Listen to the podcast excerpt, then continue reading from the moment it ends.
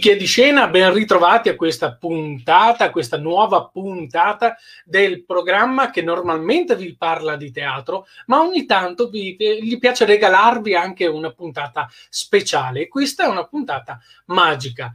Prima di presentare questa puntata, però, vi ricordo che chi è di scena lo potete trovare anche su Spotify e su YouTube. Quindi mi raccomando, seguite i nostri canali Spotify, YouTube e la pagina Facebook, mettete un mi piace, iscrivetevi ai canali e mettete anche la spunta sulla campanellina, così non vi perderete mm, le puntate che, che caricheremo già da questa che sarà online su YouTube delle ore 23 di questa sera potrete vedere eh, anche tutte le altre puntate andando sul canale oppure riascoltare se volete soltanto l'audio andando su Spotify.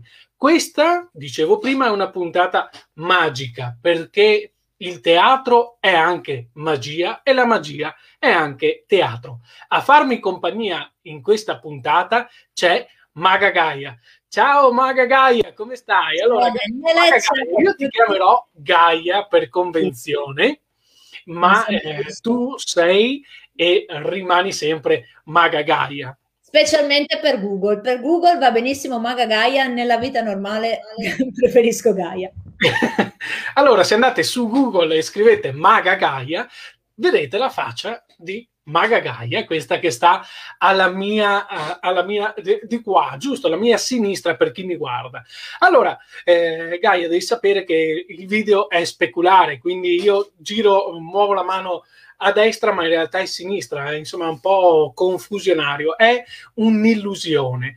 L'illusione è anche un, un, un qualcosa, una materia che tu tratti. Si può parlare di illusione nelle tue magie, eh, Gaia? Assolutamente, l'illusione di vedere qualcosa che non c'è, di non vedere qualcosa che c'è, l'illusione può essere mentale, può essere verbale, assolutamente sì. L'unica cosa che non voglio che sia, diciamo, un'illusione è il divertimento che spero si viva durante i miei spettacoli. Quello è assolutamente reale ed è la cosa più importante e bella per me. Allora, Gaia, io ci tengo a dire questo. Tu sei una delle eh, poche prestigiatrici donne che eh, appunto, abbra- almeno in Italia, che abbracciano questa disciplina. Come ti è venuto in mente di dire faccio di passione professione, ma soprattutto perché hai scelto come passione la magia? Allora, diciamo che mh, dire non l'ho scelto è capitato, è un po' una banalizzazione, però in realtà è la realtà. Nel senso che ho cominciato senza nessuna ambizione, senza saper niente della magia, senza sapere che mi piacesse. Con una mia amica avevamo più o meno 23-24 anni, avevamo finito l'università, avevamo tempo libero, tempo da perdere. Abbiamo visto che in un negozio di Padova organizzavano un mini corso di magia, tipo adesso non mi ricordo, ma sarà state due o tre lezioni. E siccome appunto avevamo tempo da perdere, eravamo curiose, volevamo divertirci, abbiamo fatto queste tre lezioni, ma per dire avevamo fatto anche un mini corso di giocoleria, un sacco di cose giusto veramente per passare il tempo. Solo che durante queste due o tre lezioni sono rimasta assolutamente folgorata. Io prima probabilmente non avevo mai visto niente, la maggior parte dei maghi dicono ho cominciato grazie alla mm, scatola dei giochi di Silvan quando ero bambino, io in realtà no, non sapevo niente fino a quell'età, però mi ha folgorato da subito. Quindi finito questo corso ci siamo iscritte a un club magico locale di Monselice e poi negli anni ho continuato a scrivendomi anche ad altri club, andando in giro per conferenze, congressi, mm, studiando da sola libri, DVD, internet, eccetera. Però non era la mia ambizione, diciamo, farlo diventare un lavoro. Ho cominciato con la mia amica anche lì per gioco, per scherzo, facendo qualche festa per i bambini poi ci chiamavano, ci chiamavano sempre di più, nel frattempo facevo un altro lavoro, facevo la rappresentante di cialde di caffè, quel lavoro mi calava sempre di più, mi aumentava la magia finché ho deciso di fare solo quello. La mia amica Valentina con cui ho cominciato, abbandonato dopo qualche anno quando è diventata maestra full time perché non ne poteva più di vedere i bambini, io ho continuato cominciando a fare magia anche per gli adulti. Quindi perché, diciamo, avuto fortuna. Anche perché diciamo, Gaia, mescolare poi eh, la professione eh, canonica, chiamiamola così, perché eh, qui a Chia di Scena siamo anche abituati a far capire che eh, anche il teatro, la magia in questo caso, o la musica è e deve essere una professione eh, considerata tale a, a, tutti i livelli. A tutti i livelli. Quindi mh, quando parlo di professione canonica mi riferisco a, dalla, alla prima citata da te, la tua amica Valentina, che è diventata maestra e si sa che quando c'è un conflitto di interesse, quindi si tratta con i bambini a livello autoritario come docente, eh, si deve stare attenti a gestire i bambini anche a livello ludico, perché comunque se per te è una professione, per chi ti segue, in questo caso i bambini, diventa una cosa ludica, un gioco, un divertimento. E invece tu hai scelto di abbracciare eh, questa, questo ramo, questa, questa disciplina. E, Gaia, qual è stata la tua prima magia? Te la ricordi? Allora, non mi ricordo la prima magia che ho fatto, ma la prima magia che ho visto subito a questo corso e che mi ha veramente uh, fatto esplodere il cervello e l'immaginazione è una cosa semplicissima. Mi hanno messo in mano una pallina, ho chiuso il pugno, l'ho riaperto e ce n'erano due.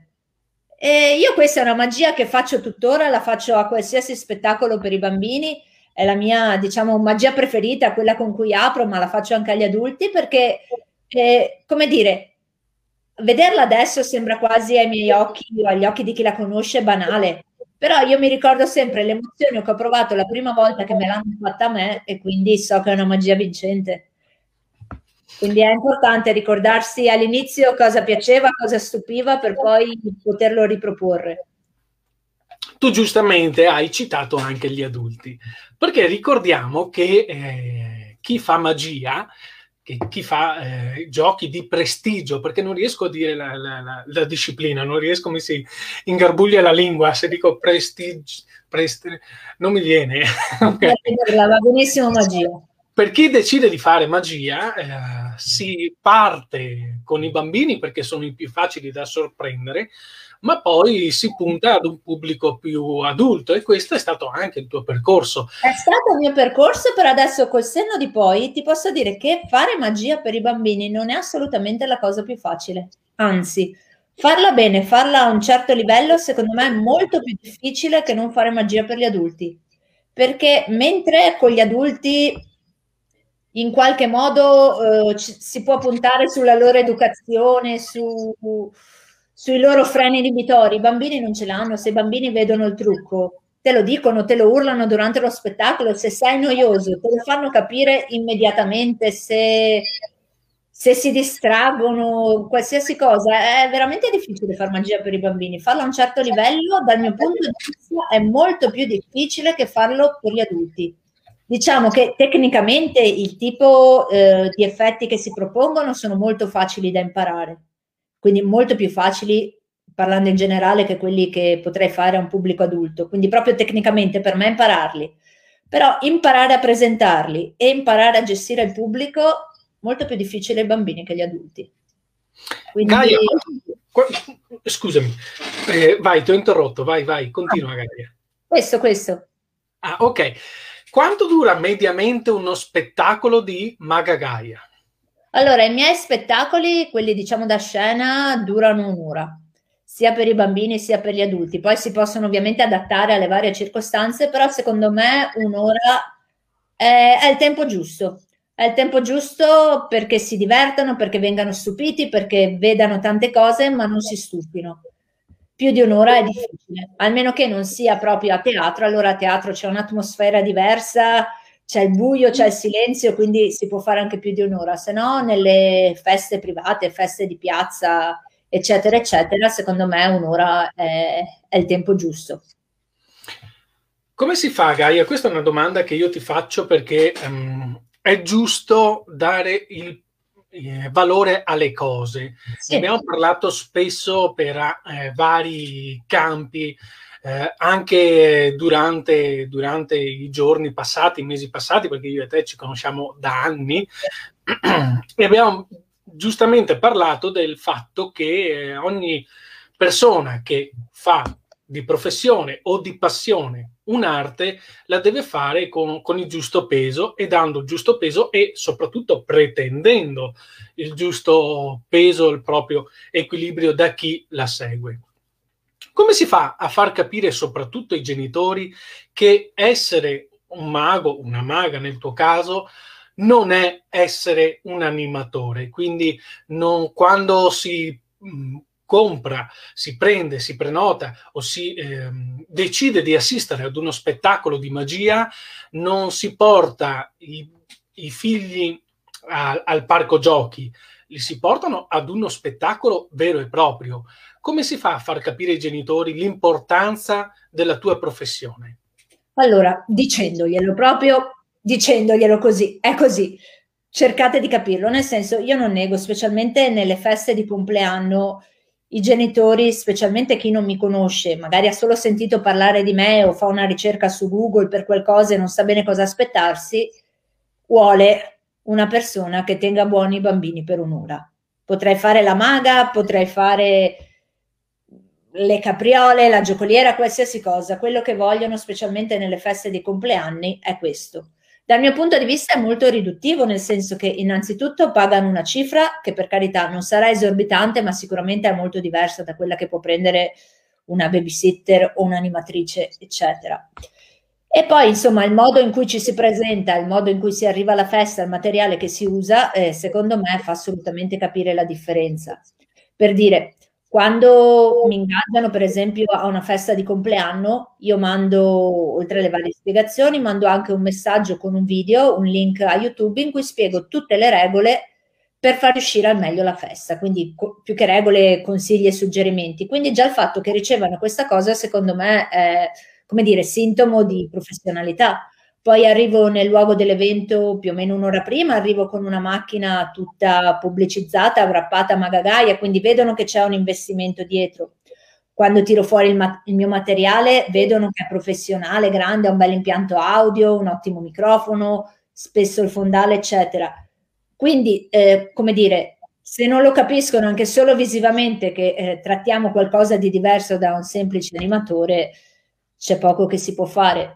Durante lo spettacolo, prima, dopo, io comunque cerco di farmi trattare sempre con rispetto, anche se eh, sembra banale dirlo, dovrebbe essere naturale, però anche un'animatrice piuttosto che una babysitter, piuttosto che qualsiasi altra figura di catering dovrebbe essere trattato con rispetto, però non è sempre così. Certe persone pensano, alcuni genitori, e specialmente nelle feste private, nei compleanni, che sono dal mio punto di vista la cosa più difficile del mio lavoro rispetto a qualsiasi altra situazione, pensano che solo per il fatto di essere stata ingaggiata possano trattarmi come vogliono, mi mettano lì in un angolo a fare quello che voglio e poi loro si, come dire, lavano le mani di tutto, quindi se ci sono dei bambini che piangono, che litigano, che fanno i maleducati, loro non intervengono. Anzi, peggio, spesso molto spesso sono i genitori che fanno confusione durante le feste per i bambini, sono loro il maggiore problema. Quindi, insomma, bisogna avere occhi da tutte le parti e cercare di farsi rispettare dal primo momento in cui si entra in una casa, in un patronato, in un parco, quello che è, o anzi ancora prima dal primo contatto telefonico, bisogna mettere le cose bene in chiaro. E confermo che eh, tu anche durante i tuoi spettacoli continui a ribadire la tua posizione, la tua professionalità, perché eh, io, mi è capitato di venire a vedere dei spettacoli e ho puntualmente eh, riscontrato il fatto che hai richiamato all'ordine i genitori, perché se un bambino eh, comincia a fare qualcosa che non è, che non è consono allo spettacolo, eh, chiaramente non è compito tuo gestire il bambino, ma dei suoi genitori, come dovrebbe essere in qualsiasi ambito dove si portano dei bambini. Quindi ricordiamolo, quando portate dei bambini ad uno spettacolo, qualsiasi esso sia, anche fosse uno spettacolo di animazione, eh, sappiate che è uno spettacolo, c'è un professionista che sta lavorando per voi e per i vostri figli, quindi non è un babysitter per quanto la professione del babysitter sia una professione eh, tanto ah. di bello. E dovrebbero capire che il teatro è un luogo sacro, ma quando qualcuno fa uno spettacolo, anche se purtroppo non ha la possibilità di essere a teatro, il rispetto che andrebbe portato è assolutamente lo stesso, l'attenzione, eccetera. Se la gente è attenta, è coinvolta, non si lascia distrarre, lo spettacolo è più bello per tutti. Quindi sarebbe bello riuscire a portare l'atmosfera di, del teatro anche nelle occasioni normali, quotidiane. Citando Paolo Rossi, eh, qualche mese fa, disse se io salgo in un bar sopra un tavolo e comincio a fare la mia professione, quel tavolo diventa un palcoscenico e, l'ambi- e, l'ambiente diventa un teatro. Quindi il teatro comunque è sempre dappertutto quando c'è qualcuno che professione. Assolutamente, però c'è una cosa che è un difetto di molti maghi. Se ti metti a fare qualcosa su un tavolo, eccetera, diventa il palcoscenico, diventa il tuo teatro, ma se in quel momento la gente è lì effettivamente per vedere uno spettacolo, perché spesso fuori dai contesti lavorativi è il nostro ego che ci porta a volerci esibire anche quando non siamo richiesti.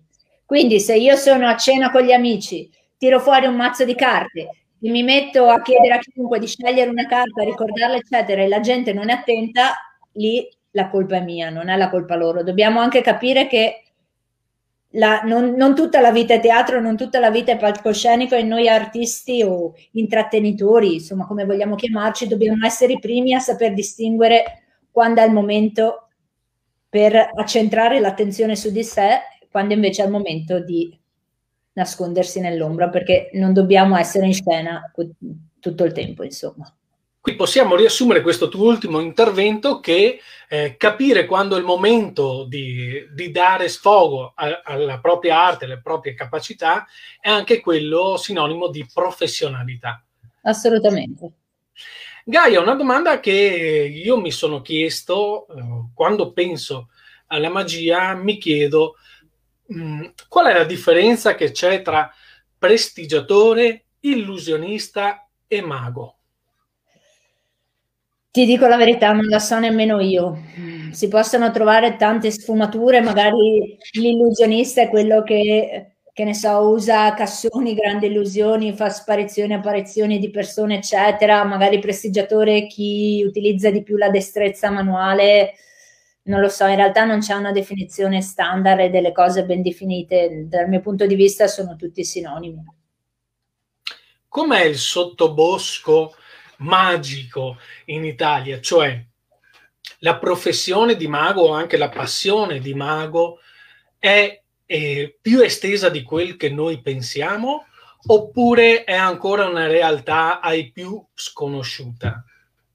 Allora, è molto molto più estesa di quanto uno possa pensare, magari non tanto, non solo a livello professionale, ma soprattutto a livello di hobby. Ci sono in tantissime città italiane club magici, per esempio solo qui in zona ce n'è uno a Monselice e ce n'è uno a Vigonza, quindi ci sono tantissime persone che seguono diciamo, questo percorso, vanno alle conferenze, agli incontri, eccetera, magari non ci lavorano ma sono appassionati.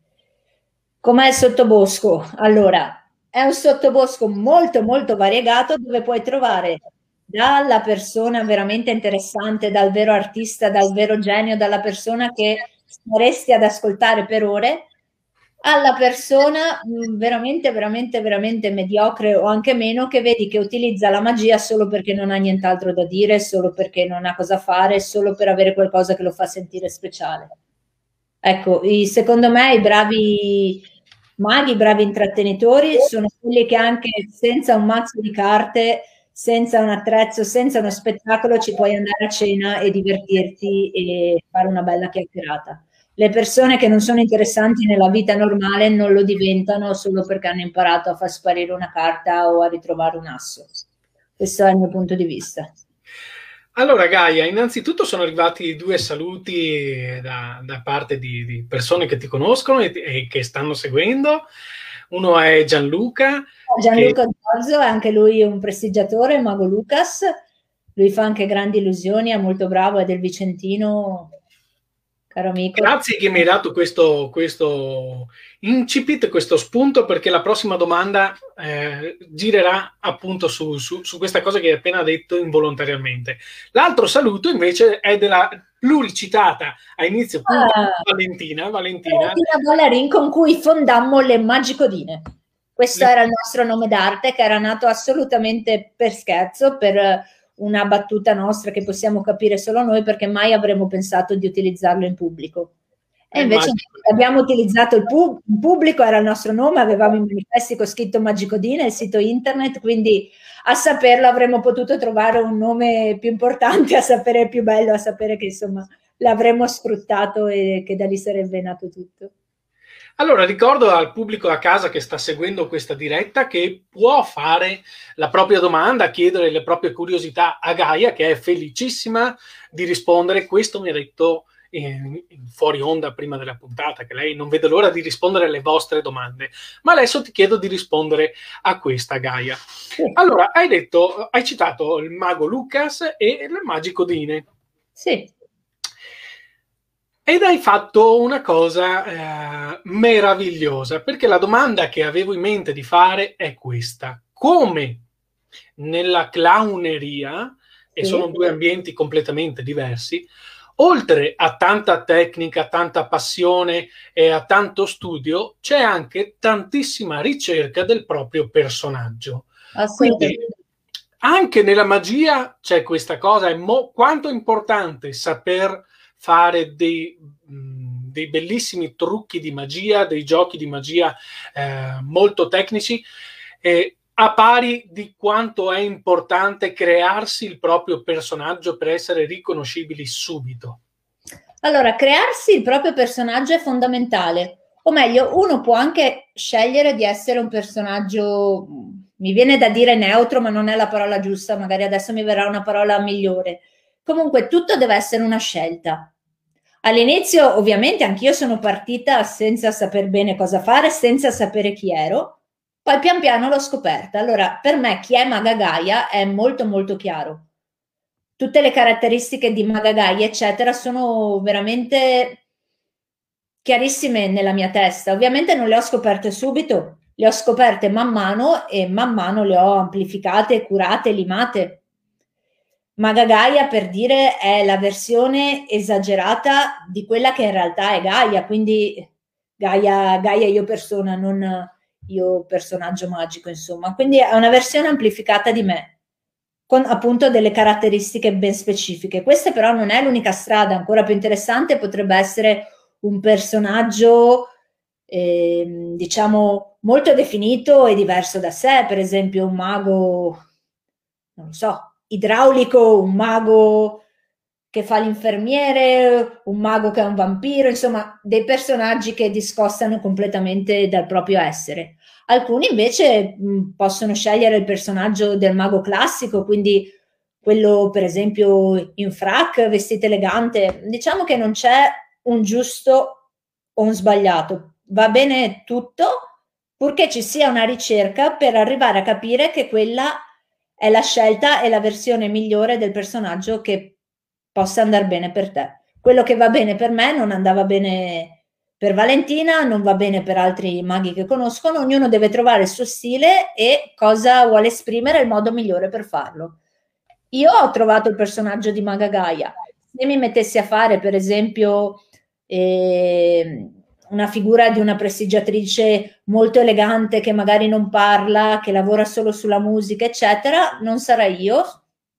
Non verrebbe un risultato bello, ma prob- probabilmente neanche mediocre. Non sono proprio io, non mi riesce spontaneo, non mi piace, quindi ci vuole un po' di ricerca, ci vuole, bisogna sperimentare ovviamente quanti sbagli che ho fatto all'inizio per capire cosa sarei dovuta diventare, però adesso insomma sono, sono contenta.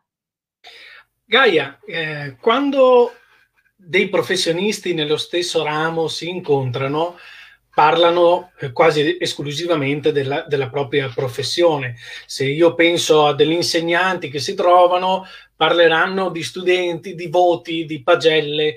Se penso, se penso a dei musicisti, l'ambiente magico è al 90% maschile? Magari parlassero solo di magia, magari parlassero solo della loro professione. Spesso l'argomento diciamo che è un pochino più... Eh, prende, prende, delle forme diverse, sì, diciamo. Sì, sì, sì, sì. Prende delle forme diverse. Gaia, allora, mh, mm, noi a, qui a Chi di Scena amiamo continuare a dire, a far sapere al nostro pubblico che per fare eh, una passione fatta bene eh, ci vuole tantissimo impegno e tantissimo studio, perché eh, per quanto uno riesca a far sparire una monetina, a far prendere la carta giusta, prima o poi dovrà ehm, ampliare il proprio repertorio e diventare sempre più bravo e sempre più ricercato in quello che va a fare. So che è così anche per te, perché eh, tu per la magia e mm, con la magia eh, spesso ti, ti, capita di andare all'estero, di andare a fare dei workshop importanti anche con eh, maghi eh, famosi in Italia e all'estero. Com'è andare ad un raduno di magia? Cosa succede ad un raduno di magia? È un po' come eh, dentro a, a, alla scuola, la famosa scuola di Harry Potter, dove tutti fanno i propri trucchi e le proprie magie in un angolo e tu passando vedi un po' di tutto? Assolutamente, anche questo è anche innanzitutto prima di tutta la parte, diciamo, eh, formativa in cui si studia, si impara, si ricerca, eccetera, c'è proprio la sensazione di essere in una specie di Luna Park. Tu vedi queste decine o centinaia o migliaia, a seconda di, con- di congresso, di persone adulte che eh, diventano stupide, che eh, sono lì senza la famiglia, senza i legami, solo tra colleghi e veramente tirano fuori, non voglio dire il peggio di sé, però la parte che normalmente viene nascosta, quindi diventiamo tutti dei piccoli bambini scemi che si perdono in giro a guardare qualsiasi trucco, qualsiasi oggetto, qualsiasi cosa che desti il nostro interesse, poi siamo tutti con le nostre cose, vedi gente che continua a mostrare cose alle altre persone, insomma è un'atmosfera veramente bizzarra.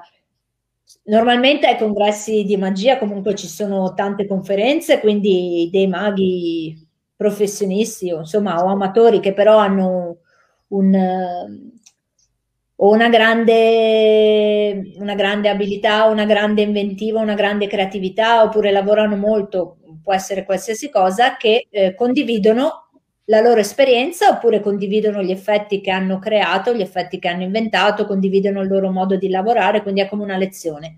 Tu assisti a queste a queste conferenze, eventualmente compri i loro libri, i loro effetti, perché ho capito una cosa, chi fa le conferenze poi deve vendere qualcosa, se no assolutamente non riesce a ripagarsi le spese. Quindi spesso fare conferenze vuol dire anche inventarsi dei giochi, eccetera. Poi alle conf- a questi congressi magici ci sono spesso dei concorsi da scena e da micromagia e soprattutto ci sono spettacoli, spettacoli di gala dove i migliori maghi al mondo mostrano i loro numeri. Quindi diciamo che è molto vario. Ah, e ci sono le case magiche, cioè delle bancarelle in cui si vendono effetti di magia. Spesso sì. questi congressi durano veramente anche, senza esagerare, 16-18 ore al giorno e noi rimaniamo lì senza vedere la luce del sole, possiamo essere nel posto più bello al mondo, ma noi siamo dentro queste quattro mura e da lì non usciamo. Qual è il posto più bello dove sei andata per una convention? Beh, eh, assolutamente i campionati del mondo che fanno ogni tre anni in un paese diverso. Una volta sono andata a vederle in Cina e una volta sono andata a vederle nella Corea del Sud, quindi assolutamente due posti incredibili che probabilmente senza la magia, o meglio, senza l'occasione di andare lì per un congresso di magia non avrei mai visitato però come dicevo quella è l'occasione, però poi se si va là solo per il congresso, come fanno alcuni miei colleghi, secondo me è un'occasione sprecata. Poi bisogna visitare i posti e ricordarsi che c'è più magia fuori che dentro, insomma. Se uno si nutre solo della magia, diciamo della prestigi- prestigiazione degli effetti così, non avrà molto altro da offrire. Se uno impara a conoscere anche il mondo, sicuramente anche i suoi spettacoli saranno più interessanti. Mi hai anticipato una domanda che volevo farti, che è una domanda che faccio spesso. Eh, eh, avresti mai immaginato che la tua passione, che poi trasformata in professione, ti avrebbe fatto viaggiare per il mondo, per inseguire eh, questo sogno, per, per ampliare questo sogno?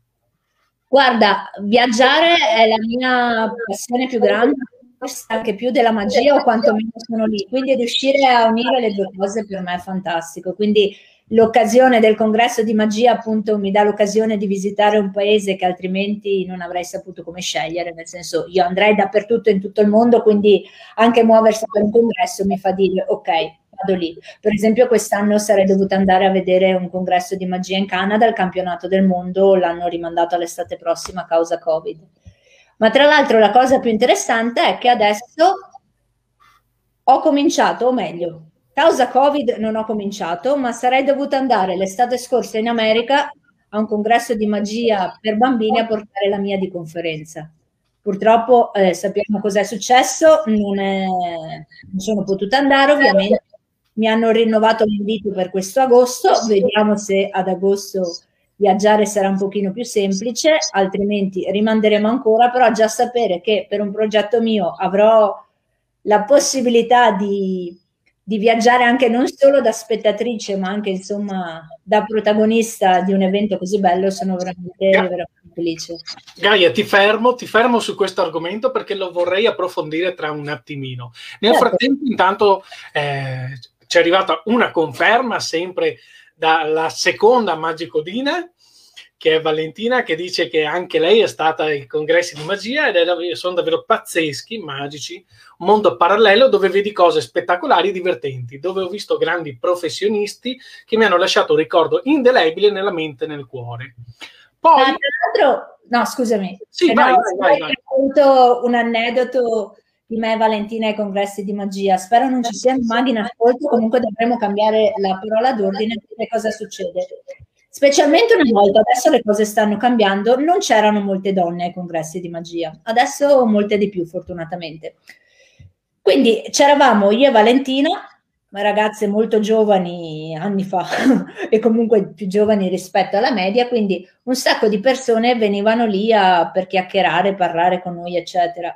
Come dicevo all'inizio, ci sono i grandi artisti, le persone interessanti, ma ci sono anche le persone veramente, veramente rompiscatole e che non hanno niente da dire, da offrire. Quindi io e Valentina avevamo una parola d'ordine, un codice tra di noi che quando veniva detta da una delle due l'altra doveva andarla in salvo, doveva andare a salvarla, a portarla via non bastavano più le chiamate finte, avevamo questo codice tra di noi. Una specie di, una specie di mi, mi, accompagna al bagno quando si è al ristorante. In una, una parola chiave che andava inserita a forza in una conversazione anche se non c'entrava niente.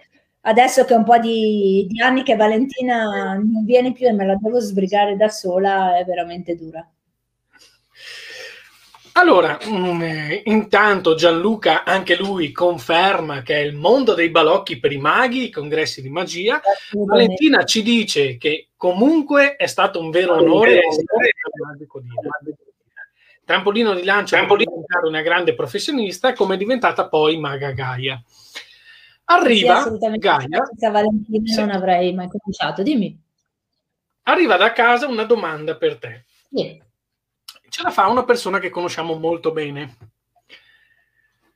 Fabio ci chiede qual è l'esperienza che ti appaga maggiormente tra compleanni, spettacoli aziendali, teatro, convention, eccetera?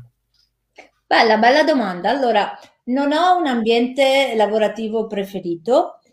Mm, la cosa che mi appaga di più è quando riesco eh, a far sì che il pubblico risponda tutte insieme allo stesso modo, che crei un rapporto tra di loro anche se non si conoscono. Quando riesco a interagire, a coinvolgere le persone veramente a un livello personale, in cui c'è un botta e risposta organizzato. Quindi eh, solitamente succede di più, mi piace di più con gli adulti e in quelle situazioni non troppo grandi, abbastanza ristrette, come può essere, che ne so, un albergo, la hall di un albergo, oppure eh, le cene aziendali non troppo grandi, oppure alcune feste private.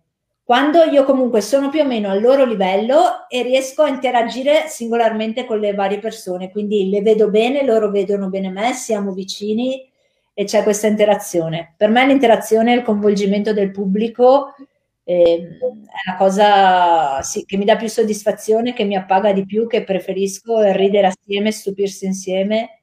Mi piace molto di più di quando ho un palcoscenico e c'è molto distacco, quindi le mie interazioni sono più, più standard. Quando le persone sono vicino e le vedo bene, però comunque c'è un'atmosfera, una disposizione delle persone quasi teatrale, eh, secondo me è la, è la cosa più bella. Per i bambini ah, le scuole dell'infanzia sono le mie preferite. Le scuole dell'infanzia? Sì.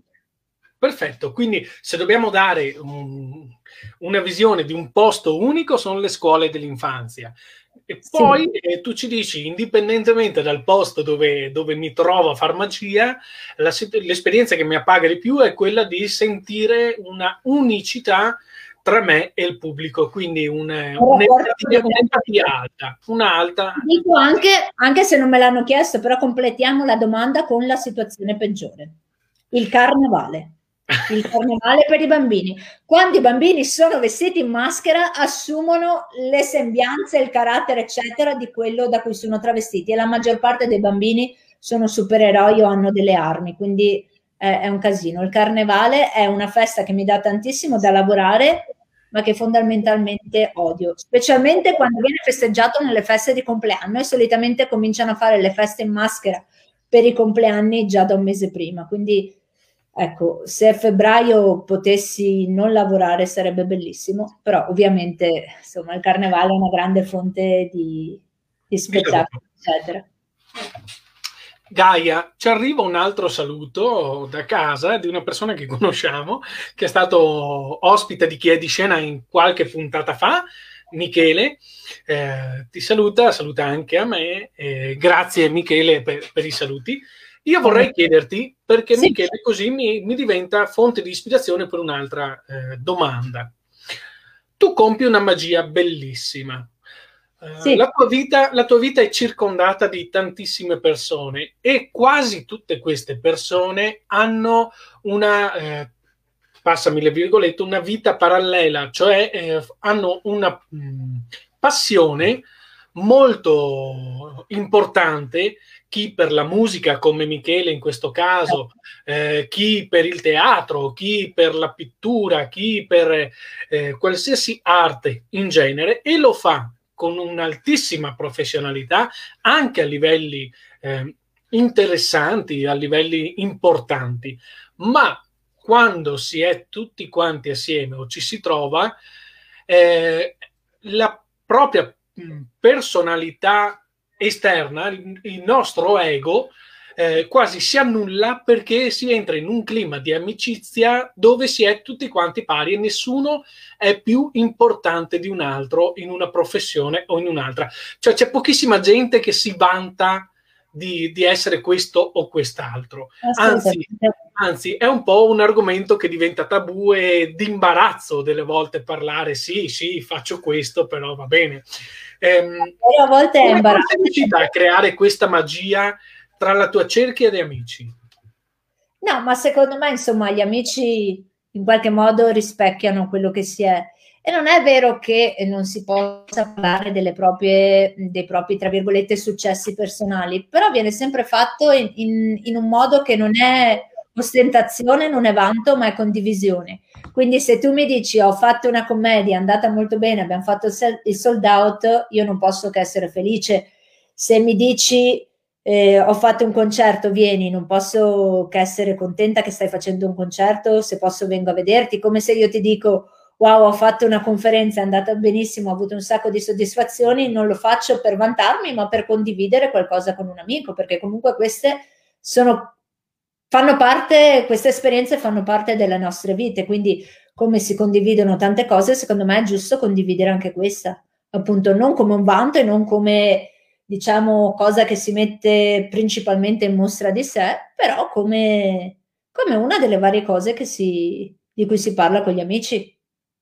Come ti parlo del mio cane, ti parlo anche di uno spettacolo piuttosto che di altro. L'importante è non parlare solo di quello.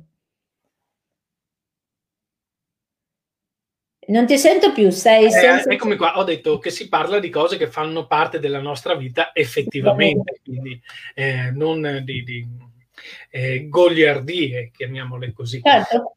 E Gaia, invece, visto che in, questo, in questa ultima domanda abbiamo parlato di come fai a tenere slegati i tuoi amici dal proprio ego, la prossima è esattamente il contrario. Ti è capitato di essere, di andare in qualche convention, andare in qualche parte ed essere riconosciuta da un mago che stimavi come Maga Gaia? Sì, assolutamente, anzi una cosa molto molto bella dell'ambiente che come dicevo prima anche i suoi contro, quindi non tutte le persone sono interessanti eccetera, però la cosa bella è che siamo lì, siamo tutti insieme, siamo tutti uguali da un certo punto di vista, quindi io posso essere alla convention a fianco dei maghi più famosi al mondo, magari dei maghi che io stimo tantissimo e possiamo parlare, confrontarci, sederci assieme, bere una cosa condividere qualsiasi cosa in un clima molto amichevole. E questo è bellissimo, insomma, anche il fatto che come, come vi avevo accennato prima, ho, ho, ho creato l'anno scorso, ma due anni fa poi ovviamente si è bloccato tutto con il Covid, una conferenza di magia per bambini, ho cominciato a portarla in alcuni club magici italiani per cominciare. E la risposta che ho avuto da colleghi, anche colleghi che stimo tantissimo, anche colleghi che magari sono più, più bravi di me, hanno sicuramente più successo di me, comunque la risposta che ho avuto è stata molto positiva e il rispetto che ho sempre notato nei miei confronti è molto grande, quindi sì, è, una cosa molto bella che dà veramente soddisfazione. Comunque il rispetto e il, l'essere, l'essere una realtà, tra virgolette, esistere come Magagai anche a cospetto di queste persone molto più brave, molto più artisti di me, eccetera, è una cosa bellissima. Hai anticipato la domanda che volevo farti. È appunto questa. Allora, capita eh, che troviamo dei professionisti nel nostro campo che un po' si fanno, si fanno strada anche a gomitate cercando di mettersi in, in situazioni più o meno importanti. A te invece è capitato a un certo punto che ti hanno chiesto di preparare una, una convention eh, e di portarla in giro per l'Italia una e poi ti era stata proposta anche l'America che è una tappa che auguriamo si possa avverare questo, questo agosto eh, di preparare questa convention sulla magia per bambini. Quindi vieni eh, in, un certo mo- in un certo modo riconosciuta come eh, specialista come ehm, alto conoscitore di magia per bambini e ti chiedono di andare nei club magici d'Italia a parlarne. Com'è stato, com'è stato ricevere questa, questa, questa, questa notizia così importante, questo riconoscimento? Allora, è stato veramente bello. È una cosa che eh, negli anni mi hanno detto più volte, ma potresti farla, potresti insomma tanto, tanti anni che lo fai, hai un discreto seguito, perché non metti su una conferenza? Ed è una cosa che non ho mai voluto fare, perché obiettivamente, e lo dico assolutamente senza, senza falsa modestia, non mi sento all'altezza di poter insegnare qualcosa. Poi però ho anche pensato che comunque sono sì tanti anni che lo faccio, che lo faccio bene, ho tante esperienze, quindi ho tante cose da condividere. Quindi quello, questo è lo spirito della mia conferenza, non tanto l'insegnare qualcosa, ma il condividere la mia esperienza, il non dire fate così perché così farete meglio, ma dire io faccio così perché questo funziona per me. Potete guardare se funziona per voi o potete attraverso quello che faccio io capire cosa funziona per voi. Non so se mi spiego. Alla fine uno vede la mia conferenza e non è importante quello che faccio, è importante perché lo faccio. Le domande che mi sono posta quando strutturo uno spettacolo, quando faccio determinate cose per i bambini, eccetera.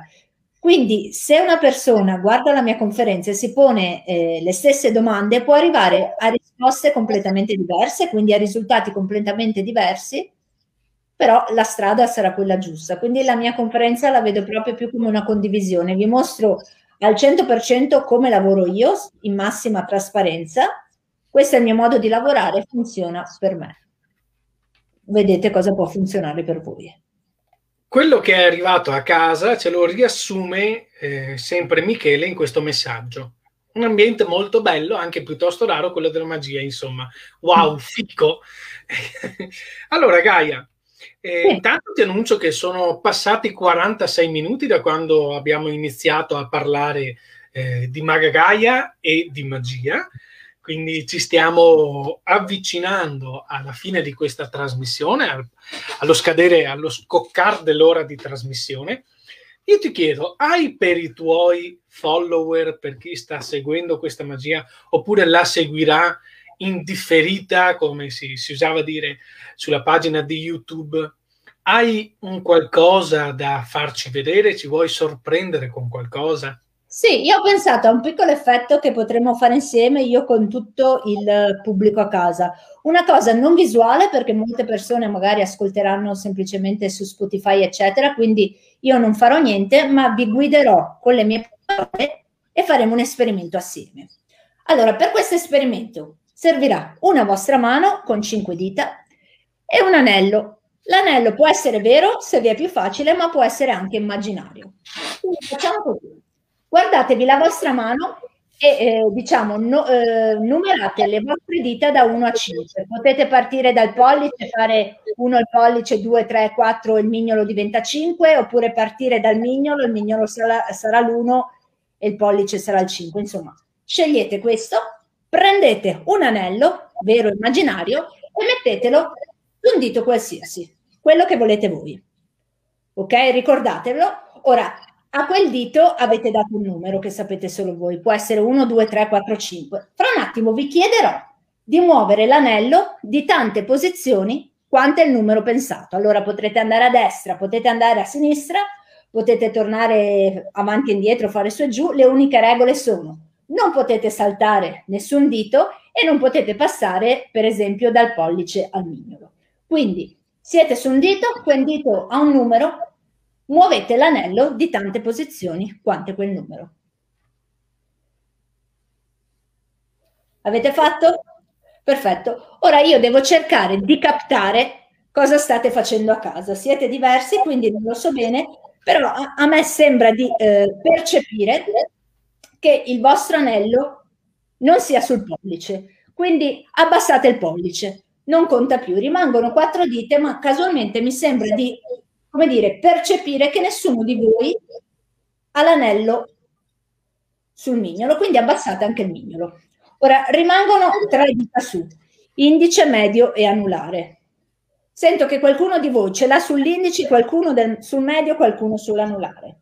Vi chiedo di fare così muovete l'anello ancora di una posizione, mettetela un altro dito di una posizione. Ok, ora dovete cercare di trasmettermi il dito su cui si trova l'anello.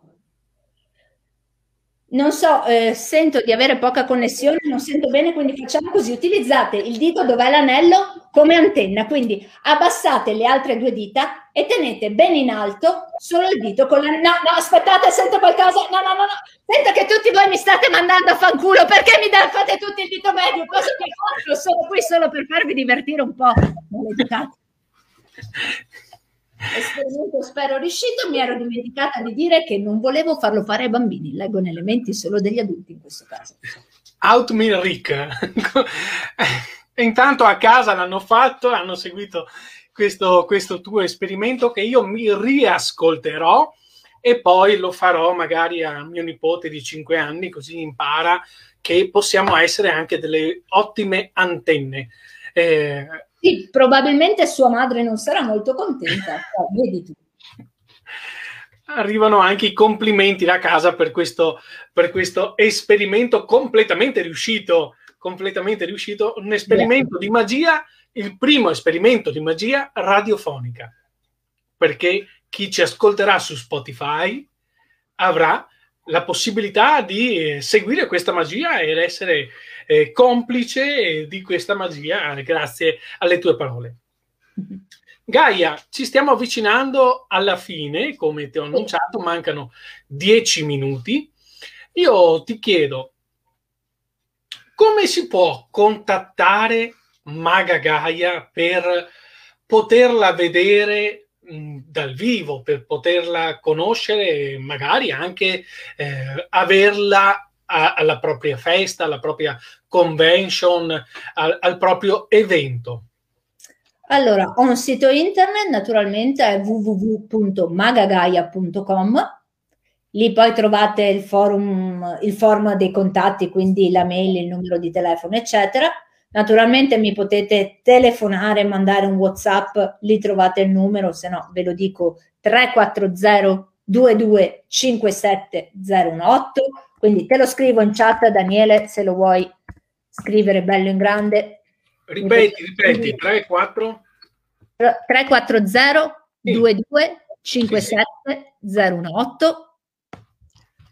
Quindi WhatsApp, telefonata come preferite Naturalmente ha una pagina Facebook, no, è 018, non 081. Ah, giusto, giusto, scusami, ho fatto, ho fatto una No, stavo facendo chiamare qualcun altro. La cosa più facile è andare sul sito internet o sulla pagina Facebook e da lì eventualmente trovare il numero. Come vi dicevo, ho una pagina Facebook, eh, si chiama Magagaia, tutto attaccato. Potete seguirmi lì selezionare che vi vengano inviate le notifiche se pubblico qualcosa. La, la, pagina è stata abbastanza dormiente in questo periodo, ma il lavoro sta cominciando a tornare, per fortuna, le cose stanno un po' cambiando, quindi spero di aggiornarlo con tantissime novità. Quindi cliccate mi, pia- mi piace e seguite la pagina Facebook Magagaia. Eventualmente ho anche una pagina Instagram eh, Magagaia Magia. Maga Gaia Magia. Allora, tu hai detto la pagina Facebook è stata un po' dormiente.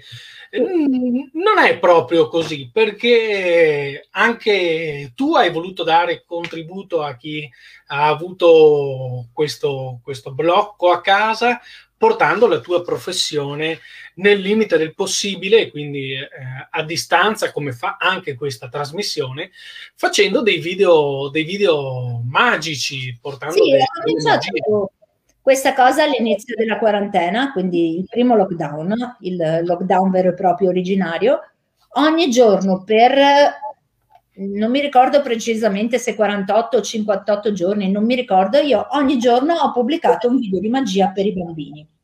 È stata una cosa molto interessante anche per me perché eh, il, più o meno l'80% delle magie che ho fatto in questi video sono magie, erano magie che non facevano parte del mio repertorio. Quindi io ogni giorno mi studiavo un trucco e soprattutto studiavo una presentazione per renderlo più bello, più piacevole eh, per i bambini, eccetera. Quindi sappiamo tutti, o se non lo sapete ve lo dico, il trucco è la minima parte di un gioco di prestigio, di uno spettacolo, è, è il più, è tutto quello che ci si condisce attorno, quindi la storia, la presentazione, l'atmosfera, eccetera. Io ogni giorno, per appunto una cinquantina di giorni, ho creato un video di magia nuovo. E sono stata molto contenta del risultato, li potete trovare tutti tra l'altro sul mio sito internet magagaia.com nella sezione magia in quarantena, li ho messi tutti là, solo che a un certo punto la situazione ovviamente non, non si sbloccava, come sappiamo bene la quarantena, il lockdown sono durati molto di più, a un certo punto ho dovuto dire basta perché da un esperimento bello che portava eh, insomma un attimo di sorriso a chi guardava e stimolava molto me, si stava, stava durando troppo, nel senso poi avrei cominciato a fare video sempre più brutti, sempre meno curati, perché giustamente dopo un po' le, le idee si esauriscono. Quindi ho smesso e poi non ho più voluto fare niente, non ho mai voluto fare dirette, non ho mai voluto fare spettacoli in streaming, eccetera, perché notato che eh, qualsiasi mm, professionista, intrattenitore, artista, dal cantante all'attore, eccetera, eccetera, ha offerto per mesi e mesi e mesi e mesi materiale gratuito. E allora all'inizio non sapevamo dove saremmo andati a parare, è stato bello per tutti tenersi compagnia così. Poi secondo me continuare a fare cose gratuite è una mancanza di, di rispetto un po' per tutti noi che abbiamo perso il lavoro, per tutti noi che comunque per tanti mesi non abbiamo guadagnato, eccetera, e soprattutto il, la mia paura più grande era quella che avremmo continuato, cioè avremmo abituato il pubblico ad ottenere dei prodotti sempre più belli e sempre gratuiti. Secondo me, eh, come dicevamo all'inizio, questa è anche una professione, come tale va riconosciuta, quindi non si può offrire materiale gratis per sempre, perché secondo me non è giusto. Quindi ho, ho deciso molto, molto consciamente, molto pensandoci, di smettere di non offrire più eh, contenuti del genere Certo, d'ora in poi mh, mm, spero che pubblicherò altri video, eccetera, per offrire una parte di me, per, come promozione, anche per far vedere quello che faccio, eccetera. Però non, non è giusto che sia così sistematica e così solo per gli altri. Ecco. La professionalità ha un giusto prezzo e quindi eh, non svalutiamola. Questo è il messaggio che, che dobbiamo far passare. Eh, infatti, come, come, vedi, Valentina è d'accordo con questa cosa, con questo tuo parlare. Gaia, eh, ci siamo? Io l'ultimissima domanda, te lo giuro, poi per quanto mi riguarda io ti, ti, posso lasciare tranquilla a respirare e se invece da casa avete ancora un'altra domanda e una sola, è il momento di farla perché è il momento anche di riportarla um, a Gaia. La domanda che ti faccio è questa: quando tu provi un trucco di magia nuovo, perché eh, spesso... Scusa, puoi ripetere che mi è andata via la connessione? Scusa, sì, ripeti dall'inizio la domanda? Gaia, quando tu provi un trucco di magia nuovo, perché spesso i trucchi sono anche personalizzati, eh, a chi li fai vedere per primo per testare l'efficacia di questo, di questo gioco? Allora, se è qualcosa di piccolo, magari se devo andare a pranzo da mia mamma lo porto via o qualche amica così. Se no, negli spettacoli, quando voglio inserire qualcosa in uno spettacolo che eh, può avere, diciamo, un, una reazione solo durante uno spettacolo vero e proprio, cerco di inserirli tra due effetti molto forti, così chiamiamola la tecnica della maca. Io sono sicura dell'effetto che farò prima di quel gioco, di quanto sia bello e forte. Sono sicura dell'effetto che farò subito dopo, provo a inserire la cosa nuova in mezzo, in modo che se va bene, va bene. Se non ha il risultato sperato, almeno eh, so che comunque poi mi ritiro su e la cosa prima è stata molto molto bella. Ovviamente non inserisco cose non provate che penso possano fallire, però a volte inserisco effetti che sono ancora, diciamo, allo stato iniziale e che miglioro col tempo. Però collocarli nel punto giusto durante lo spettacolo, insomma, è importante. Ultimissime due cose. Il miglior complimento che hai ricevuto e la peggiore critica che hai ricevuto nella tua professione. Oh, mamma mia. Allora, il miglior complimento che ho ricevuto in più di un'occasione, eh, avendo a che fare con i bambini, mi hanno detto che sono molto, cioè mi chiedono se tipo ho studiato pedagogia, se ho fatto la maestra, se ho studiato pedagogia perché eh, ci so proprio fare e sembro conoscere molto molto bene i bambini. Quindi questo è un bellissimo complimento. Per me poi il complimento più bello è quando vedo la gente eh, che ride spensierata, che per un attimo, specialmente gli adulti, si astrae da quello che sta succedendo. Quindi diciamo c'è il complimento diretto e c'è il complimento che percepisco io mh, mm, dalle reazioni delle persone. Eh, la critica non saprei dirti la critica peggiore, nel senso critiche immotivate eh, non ce ne sono state, nel senso che se mi hanno criticato avranno tutti avuto i loro buoni motivi. E... Ma no, non saprei dire, che non vuol dire che non ho ricevuto delle critiche, ma non mi viene in mente la peggiore. quindi si, si, basavano tutte quante sullo stesso piano più o meno, se non ce n'è una di peggiore. Gaia, un'ora e 15 secondi, come da promessa io ti chiedo di rimanere in, in, lì dietro le quinte per i saluti che ci spettano privatamente eh, subito dopo questo, questa video intervista. Ringrazio Gianluca che mi ha mandato i complimenti per questa trasmissione. Io ti ringrazio tanto per la disponibilità. So Grazie. che sei un po' resti a fare queste cose, ma penso di averti tenuto a tuo agio per, per quest'ora. Per quest'ora ti chiedo di rimanere ancora lì, mentre ringrazio il pubblico che ci ha seguito, che ha fatto delle domande a Magagaia, ospite di questa puntata magica di Chi è di scena, puntata che potete ritrovare già dalle ore 23 di questa sera, quindi del 12 di eh, maggio 2021 su YouTube, sul canale Chi è di scena. Vi invito a seguire il canale, a mettere un mi piace, a iscrivervi al canale e a mettere le notifiche per ricevere una, una mail, un messaggio per quando ci saranno video di interviste che parlano di teatro, di magia, di musica, insomma di arte. Da Daniele Pastori è tutto. Io non vi chiedo di amare il teatro come lo faccio io, come lo facciamo noi, ma vi chiedo di amarlo come sapete farlo soltanto voi. Grazie e buona serata a tutti quanti.